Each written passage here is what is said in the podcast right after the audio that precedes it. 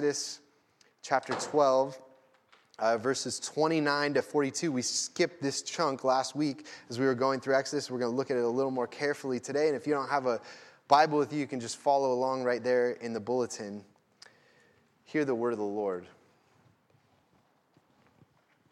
At midnight, the Lord struck down all the firstborn in the land of Egypt, from the firstborn of Pharaoh, who sat on his throne, to the firstborn of the captive who was in the dungeon, and all the firstborn of the livestock. And Pharaoh rose up in the night, he and all his servants and all the Egyptians. There was a great city in Egypt, uh, or sorry, there was a great cry in Egypt, for there was not a house where someone was not dead. Then he summoned Moses and Aaron by night and said, Up, go out from among my people, both you and the people of Israel, and go serve the Lord as you have said. Take your flocks and your herds as you have said, and be gone, and bless me also. The Egyptians were urgent with the people to send them out uh, of the land in haste, for they said, We shall all be dead. So the people took their dough before it was leavened their uh, kneading bowls being bound up in their cloaks on their uh, shoulders. The people of Israel had also done as Moses told them, for they had asked the Egyptians for silver and gold jewelry and for clothing. And the Lord had given the people favor in the sight of the Egyptians so that they let them have what they asked. Thus they plundered the Egyptians. And the people of Israel journeyed from Ramses to Succoth about 600,000 men on foot, besides women and children. A mixed multitude also went up with them, and very much livestock, both flocks and herds.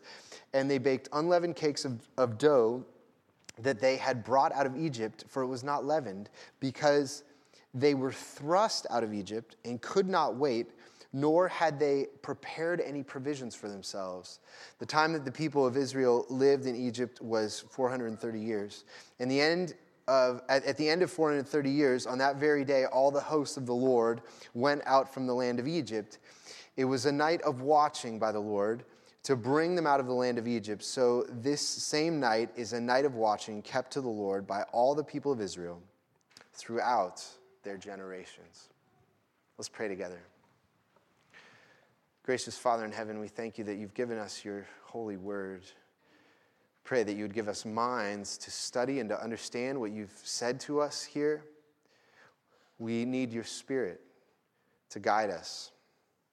Open our minds, open our hearts, encourage us, challenge us, and lead us to fix our eyes on Jesus, the author and perfecter of our faith. It's in his name we pray. Amen. Amen. This morning, we are going to be talking about the topic of problems in the Bible. And what I mean by that is, uh, you know, for many of you, you maybe grew up in the church and grew up as a child learning Bible stories, maybe in Sunday school or in church, and you were taught from a very early age the Bible is the Word of God it's inerrant. It has no errors in it. And uh, you know, as a child, you might have thought well, there's a lot of comfort in that, and God has taught us in His Word, and we can know Him through His Word. And then you go off to college and you say, you know, I love God. I want to learn more about the Bible. I think I'm going to take a Bible as literature class up at Western, which is probably taught by an atheist, and you didn't know that. You weren't prepared for that. And then all of a sudden, in this class, you find out there are all these problems in the text that you never realized, you were never aware of, maybe you were unprepared to, you know, to deal with. And so let me give you an example of something that you might hear. Uh, um, for example, the Bible tells us that in around the time of 1000 BC, King David and his son Solomon built this great kingdom that went from the Mediterranean to the Jordan River, and they had this sphere of influence that was probably about the size of England. And they built all these cities and they had these armies. And so you read the, this passage, you say, wow, David was a really great man. Um, but for the last quarter century of the 20th century, archaeologists had said there's no evidence of David or Solomon ever really building ever, anything. And in fact, Israel Finkelstein, who is one of the leading archaeologists in the Holy Land, he's at the University of Tel Aviv, had uh, uh, said that in the time of David, Jerusalem was little more than a hill country village, David himself a raggedy upstart, and his legion of followers more like 500 people with sticks in their hands, shouting and cursing and spitting, not the stuff of great armies of chariots described in the text. Now, you hear something like that, it's really disheartening. You say, the Bible is propaganda? You know, it made up these stories and exaggerated these kingdoms to establish the identity of this nation. And it was written centuries later, and it's really not historical. That's really going to seriously shake your faith. Now, in this instance, even though that was the archaeological consensus for decades in 2005, they find a stone from a palace that says the House of David from the 10th century BC, the time that David was a king. And then just a couple years later, they find a Judean city. And it's like, oh, they were building cities in, in the 10th century. We just hadn't found any yet.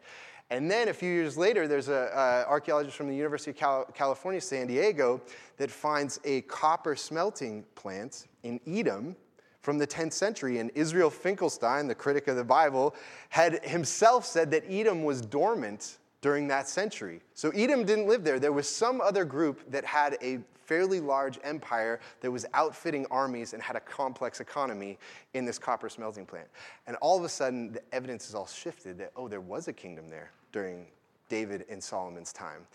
And you imagine that if you'd gone to that class and you'd abandoned your faith and you're like, oh, the Bible's just propaganda and I just can't even believe that, how tragic that would have been. It was simply because the archaeologists were wrong. We should expect that the Bible is going to have lots of problems, just like everything else that humans study. There are problems in science. There are problems in history. There are problems in psychology, in economics, in philosophy. And human learning is about finding our way forward and working through these difficulties till we come to a place of understanding the truth. The Bible is no different. And so the question is how well do the problems in the Bible get resolved? And I can tell you, as someone who's studied the Bible for the last 20 years, given a lot of my life, I'm amazed that how many problems that on the surface seemed really difficult, if you have an open mind and patient, you will find that they're, that they're resolved. And I like to use this passage from Exodus 12 as an example of that this morning because in this passage we find three kinds of biblical problems a scientific problem, an historical problem, and an ethical problem. And each on the surface seems daunting, but each has an answer that I think is very reasonable. And so that's what we're going to look at this morning is these, three types of problems. And, and you know, before I, I, dive into each of those, I, I do want to just make one more comment that we're going to find that problems in the Bible are resolved. You will never resolve all of them in your life. And so our confidence in the Bible is not based on our ability to solve all the problems. It's because then our confidence would be in ourselves and our own intellect. Our confidence is in the goodness and truthfulness of God, that God has spoken to us. And we believe that God will not lie to us, He will not deceive us. And so, even if we don't understand everything the Bible says, we will still honor it as God's word and wait for answers patiently and humbly because we trust that God is good. But one of the things God does not expect of us blind faith. These all kinds of answers you'll find throughout your Christian life. You say, that was a big problem for me, and then it got resolved. Because he wants us to use our intellect. He wants us to study the Bible and to find out that it is true. So he's not telling us to leave our brains at the door, but he is telling us to personally trust in his character and not in our own intellect. Okay, so we'll keep that in mind as we go through these three problems this morning. First problem is this a scientific problem. And as we've been studying through the book of Exodus, this maybe has been a problem that's been on your mind. There's almost an almost fantastical presence of the supernatural in the story of Exodus. Uh, you know, we've already looked at nine plagues so far, and things like the Nile River being turned to blood, or all the livestock of the Egyptians die, and none of the livestock of the Israelites die. You know, it's just these miraculous things. And then here in this passage, we have the great final 10th plague of the 10 plagues that the Lord brought on the Egyptians. You see it there in verse 29 where it says, At midnight, the Lord struck down all the firstborn in the land of Egypt, from the firstborn of Pharaoh who sat on his throne to the firstborn of the captive who was in the dungeon, and all the firstborn of the livestock. So here's a truly miraculous event that simultaneously at this moment on at midnight, the, all the firstborn children in Egypt die. And this kind of story is a stretch for a lot of modern people. The objection goes something like this these kinds of things don't happen. You know, in the ancient world, ancient people had a magical understanding of nature, that there were all kinds of spirits that were uh, at work in nature. And so there was a kind of chaos that was always happening around them. And we now know that nature obeys certain laws and it's not chaotic. And because we've recognized those laws that nature obeys, it's be, that's what's given us all the technological breakthroughs that we now have in our day, is because we have this different view of the world. And um, if we believed in the chaos of the Exodus, we would never have made the scientific advancements we've, we have now. How do we respond to that? Okay, few answers to that. First, Historically, the idea of a knowable order in nature, science, came from people who believed in the Bible. And uh, you know, one of the biggest historical questions in human civilization is why did science emerge in Western Europe at the time that it did? You had other civilizations like the Greeks, ancient Greeks and the Romans, or the, uh, the ancient Chinese civilizations, or the Golden Age of Islam that had tremendous amount of learning, they had sophisticated uh, civilizations, and yet they never discovered science. The reason is that the orderly thinking that laid the foundation for the scientific method came from the medieval theologians of scholasticism. And uh, to say that religious people won't think in a logical or orderly manner about nature is a complete denial of history. That is not where science came from. Rodney Stark, who is a, a, professor at the University of Washington for about 30 years in history of religion, he wrote a book called The Victory of Reason. And he puts it this way He says, the rise of science was not an extension of classical learning. You know, it was not an extension of the Greeks and the Romans. He says it was the natural outgrowth of Christian doctrine. Nature exists because it was created by God. In order to love and honor God, it is necessary to fully appreciate the wonders of his handiwork. Because God is perfect, his handiwork functions in accord with immutable principles but the full use of our God given powers, uh, by the full use of our God given powers of reason and observation, it ought to be possible to discover these principles. And so Christians believed there's a rational God. So through rational process, we can get to know him more deeply through the things that he made. And so to say that the Bible will keep you from being scientific is historically just false. Second answer is that the Bible does not say that miracles like this happened all the time. Um, if you think the Bible teaches that God rules his world in chaos, that's simply not true. You'll notice here in verse 40 what it says in verse 40. The time that the people of Israel lived in Egypt was 430 years. So the story of the Exodus and the plagues comes after 430 years of nothing like these miracles happening. It's just ordinary laws of nature. They're living under the Egyptians, they're growing their crops, they're making families, they're doing that. That is ordinarily how God rules his world. The miraculous is not normally how God rules his world, and this is true throughout the Bible. The miracles come in spurts. So, for example, you know, in the time when Jesus came, Jesus did all kinds of miracles. That was after a period of 400 years where no books of the Bible were written. It seems like God was silent or inactive. There's none of those miracles happening. It's long stretches of just ordinary practice. And what's recorded in the Bible is largely those spurts that are intermittent throughout history. And even after the time of Jesus, if you read the book of Acts, which is about his disciples, they do all kinds of miracles as well. And if you read the book of Acts, you might think miracles were happening every day in the church. The book of Acts is written over a 40 year period. They happen at key moments when God needs to communicate something about who He is. He chooses those key moments, and that's when the miraculous happens. And so sometimes when people read Exodus or the Gospels, they think that the Bible is saying that if you trust God, these kinds of things will happen all the time. The Bible says just the opposite that they are rare and they come at important moments when God wants to make a point. Okay? Third answer, though, to that question is that science really has nothing to say about whether miracles happen or not. I think it's an important point. Scientists often talk about as if they are experts in the supernatural or, or spiritual matters or experts in about what God would do or wouldn't do. But science is the study of nature. Miracles are about when something outside of nature has interfered and come and interfered with nature. So C.S. Lewis uses the analogy like this. If you imagine a, a pool table and you take a pool cue and you roll the pool cue off of you know, one of the sides of the table, and science will tell you, you know, if you release the ball at this velocity, if you consider the friction on the pool table and the angle that it go- comes off of the side of the table, you can predict where the ball is going to end up. And all things considered, that prediction will be pretty accurate. But if you come along right after I roll the ball and you give it a little extra push or you pick the ball up and take it off the table, the ball's not going to go where you predicted because something from outside has interfered with the system.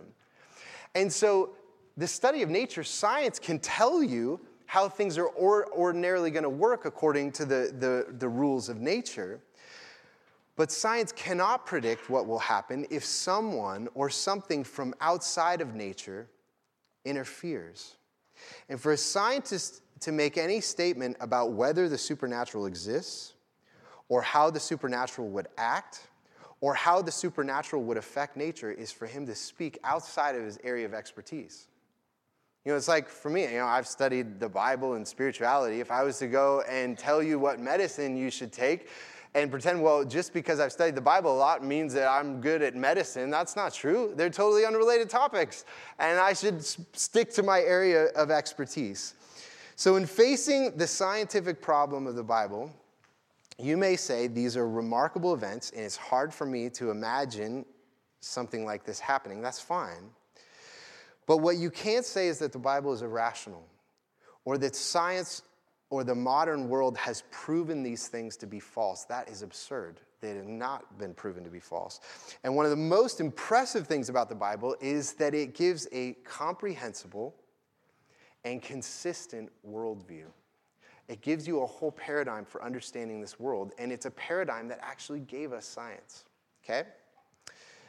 There are other kinds of problems in the Bible, not just scientific, philosophical problems, but we also see in this passage an historical problem. And in fact, it's one of the biggest historical problems in the whole Bible. How many people left Egypt during the Exodus? And you notice that there in verse 37, where it says, And the people of Israel journeyed from Ramses to Succoth about 600,000 men on foot besides women and children. If you've ever read through Exodus and you saw that number and you're like, sounds like a lot of people. All right, a lot of people left.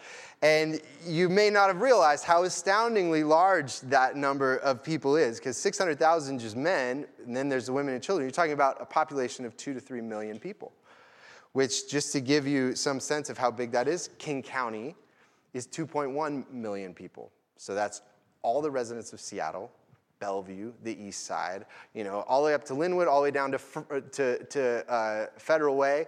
Imagine all those people in one night getting up and leaving together and going to live in the wilderness. And um, uh, you imagine the, the administration and the food and the water to feed everyone. And actually, I did a little computation myself that if they made a caravan on I 5, how long would the caravan be? And by my computation, it's about from Bellingham to Tacoma.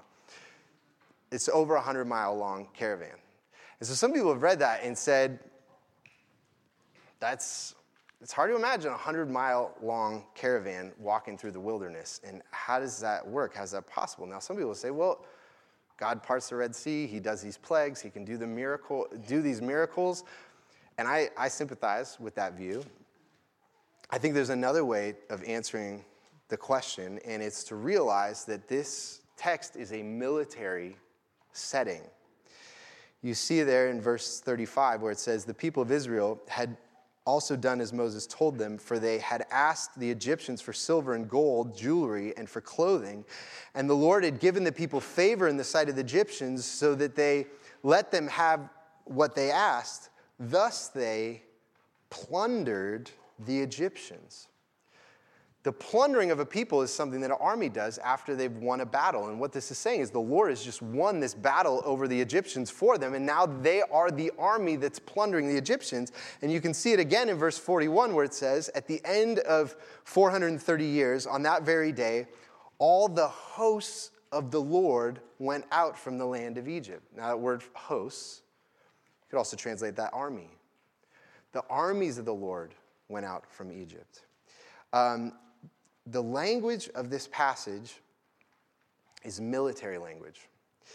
And so that should alert us that the expression in verse 37, when it says 600,000 men on foot, should probably be, I think, should be translated differently. Um, because, first of all, men on foot is not the usual use for the word men, it's more literally foot soldiers. So, again, it's a military setting.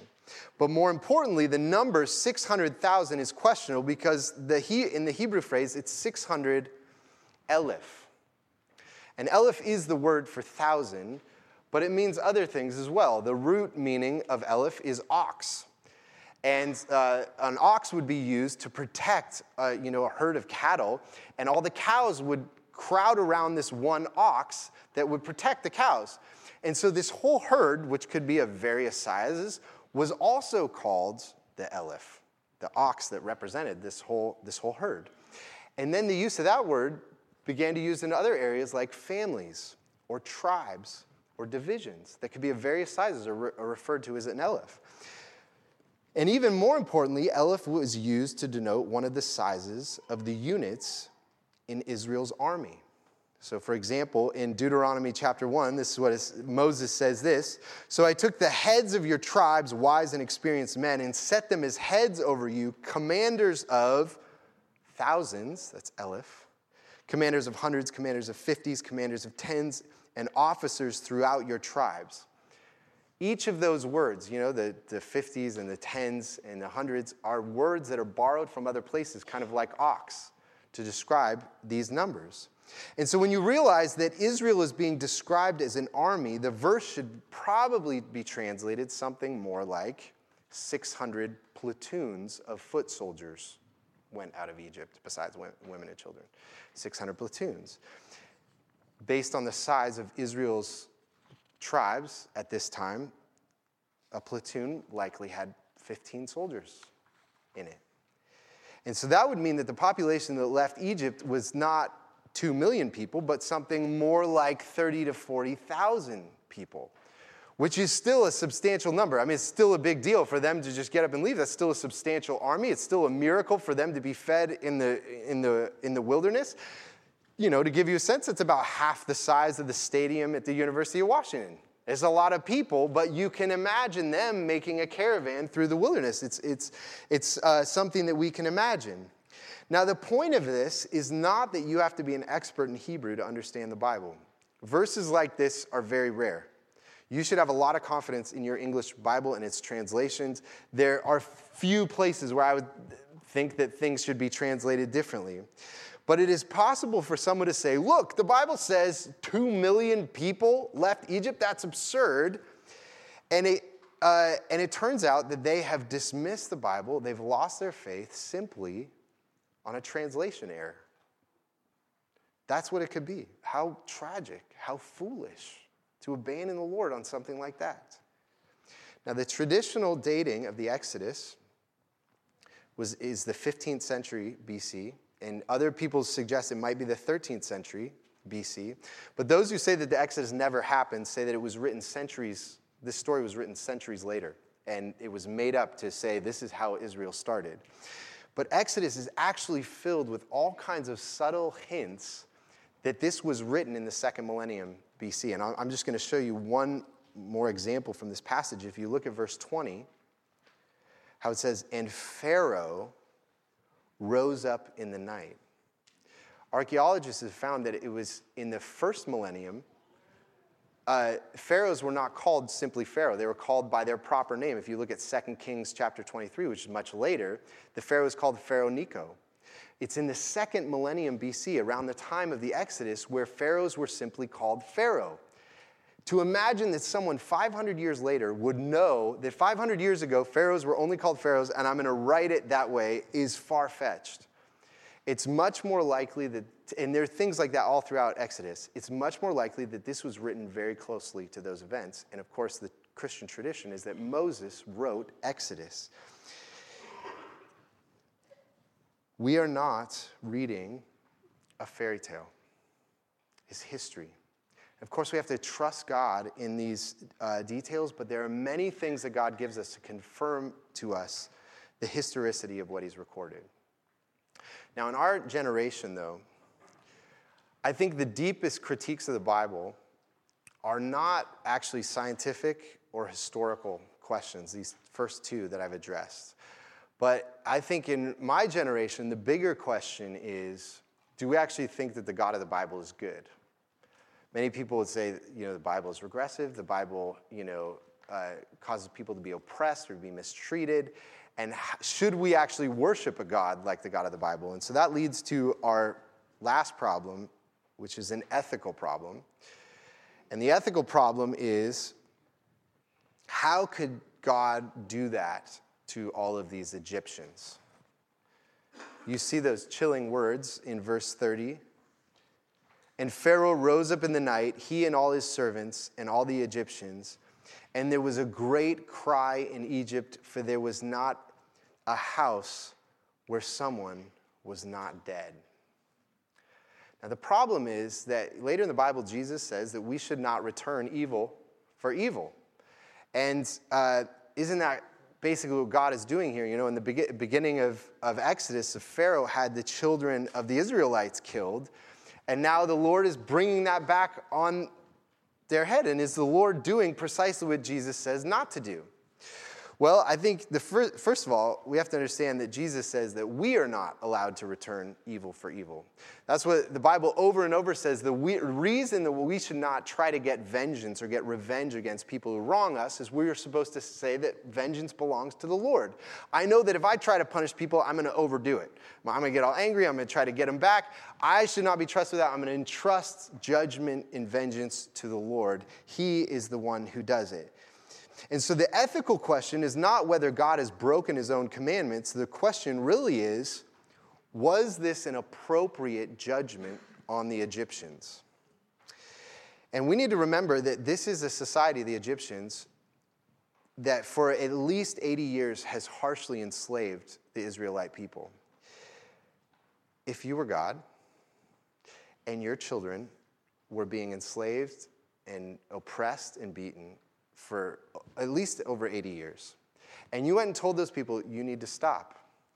And then you gave them these nine plagues, and you said, Listen, I'm serious. I am God. I've made you. I'm the Lord of all creation, and you need to stop this. And they continue to refuse to do that. What would be the appropriate punishment? I think for us to say that we know, that's pretty, that's quite a claim. I don't know. God knows. But you might say, but it was Pharaoh who was the one who wasn't letting him go. It wasn't all the other Egyptians. But that's not true. The Egyptians have been experiencing all these plagues, these nine plagues. God has been showing them that your worldview is causing you to oppress these people, and you need, uh, you need to stop it.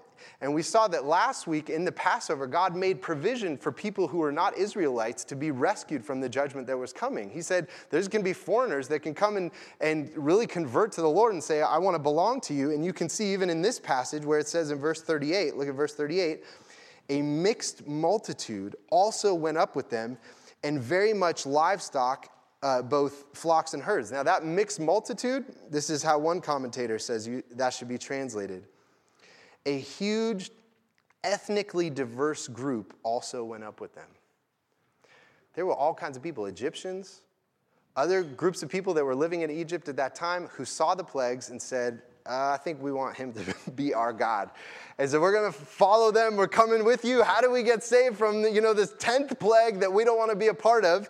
And many of them were saved. And you see that in, in other places in the Bible. You know, when, the, when Israel comes into the promised land in Joshua, Rahab the prostitute has heard about these plagues. And she's like, hey, I've heard I want to be on your team. How can I help you out? And she's brought on, he's made a part of Israel. And the same thing happens in the book of Ruth. You know, Ruth the Moabite says to Naomi, Your God is going to be my God. Your people are going to be my people. The Lord is slow to anger. And throughout the Bible, he always gives time for people to turn from their evil and to be welcomed into his family. It's no different here. But still, you might say, God killed the firstborn in every Egyptian family. Isn't that cruel? Does he have no heart sitting up there in heaven sending down these horrible plagues? Well, the answer to that is one of the most shocking and mysterious and profound messages in the whole Bible. Because the word firstborn is charged with meaning in the biblical story. Later in the book of Colossians, Jesus is called the firstborn over all creation. God's own beloved firstborn, too, was struck when the curse fell on him on the cross. And so Jesus became not only ultimate Passover lamb that we looked at last week, Jesus also became the ultimate firstborn who was struck down. He identified with the Egyptians. So even if we think the wrath of God is terrible and frightening, the fact is that he himself would experience the grief of a father who lost his firstborn. He's not way up in heaven apart from the Egyptians. He became one of, like one of those Egyptian fathers. And this assures us that though God may be mysterious, we know he's good. We know he loves us. We know he even loves his enemies. And ultimately, it's because of this goodness that we believe the Bible. You will have doubts. You will find problems in the Bible. You find scientific problems and historical problems. You find ethical problems. But our confidence in God's word is not because of our ability to solve those problems. Our confidence is that God sent his own son for us in love.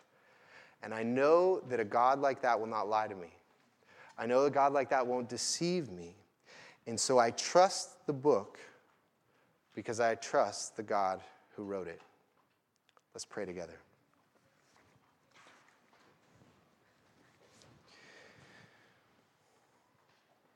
Gracious God in heaven, give us hearts that receive your word with confidence. We know you are good. Give us patience uh, to wait for answers when we don't understand what you've said to us.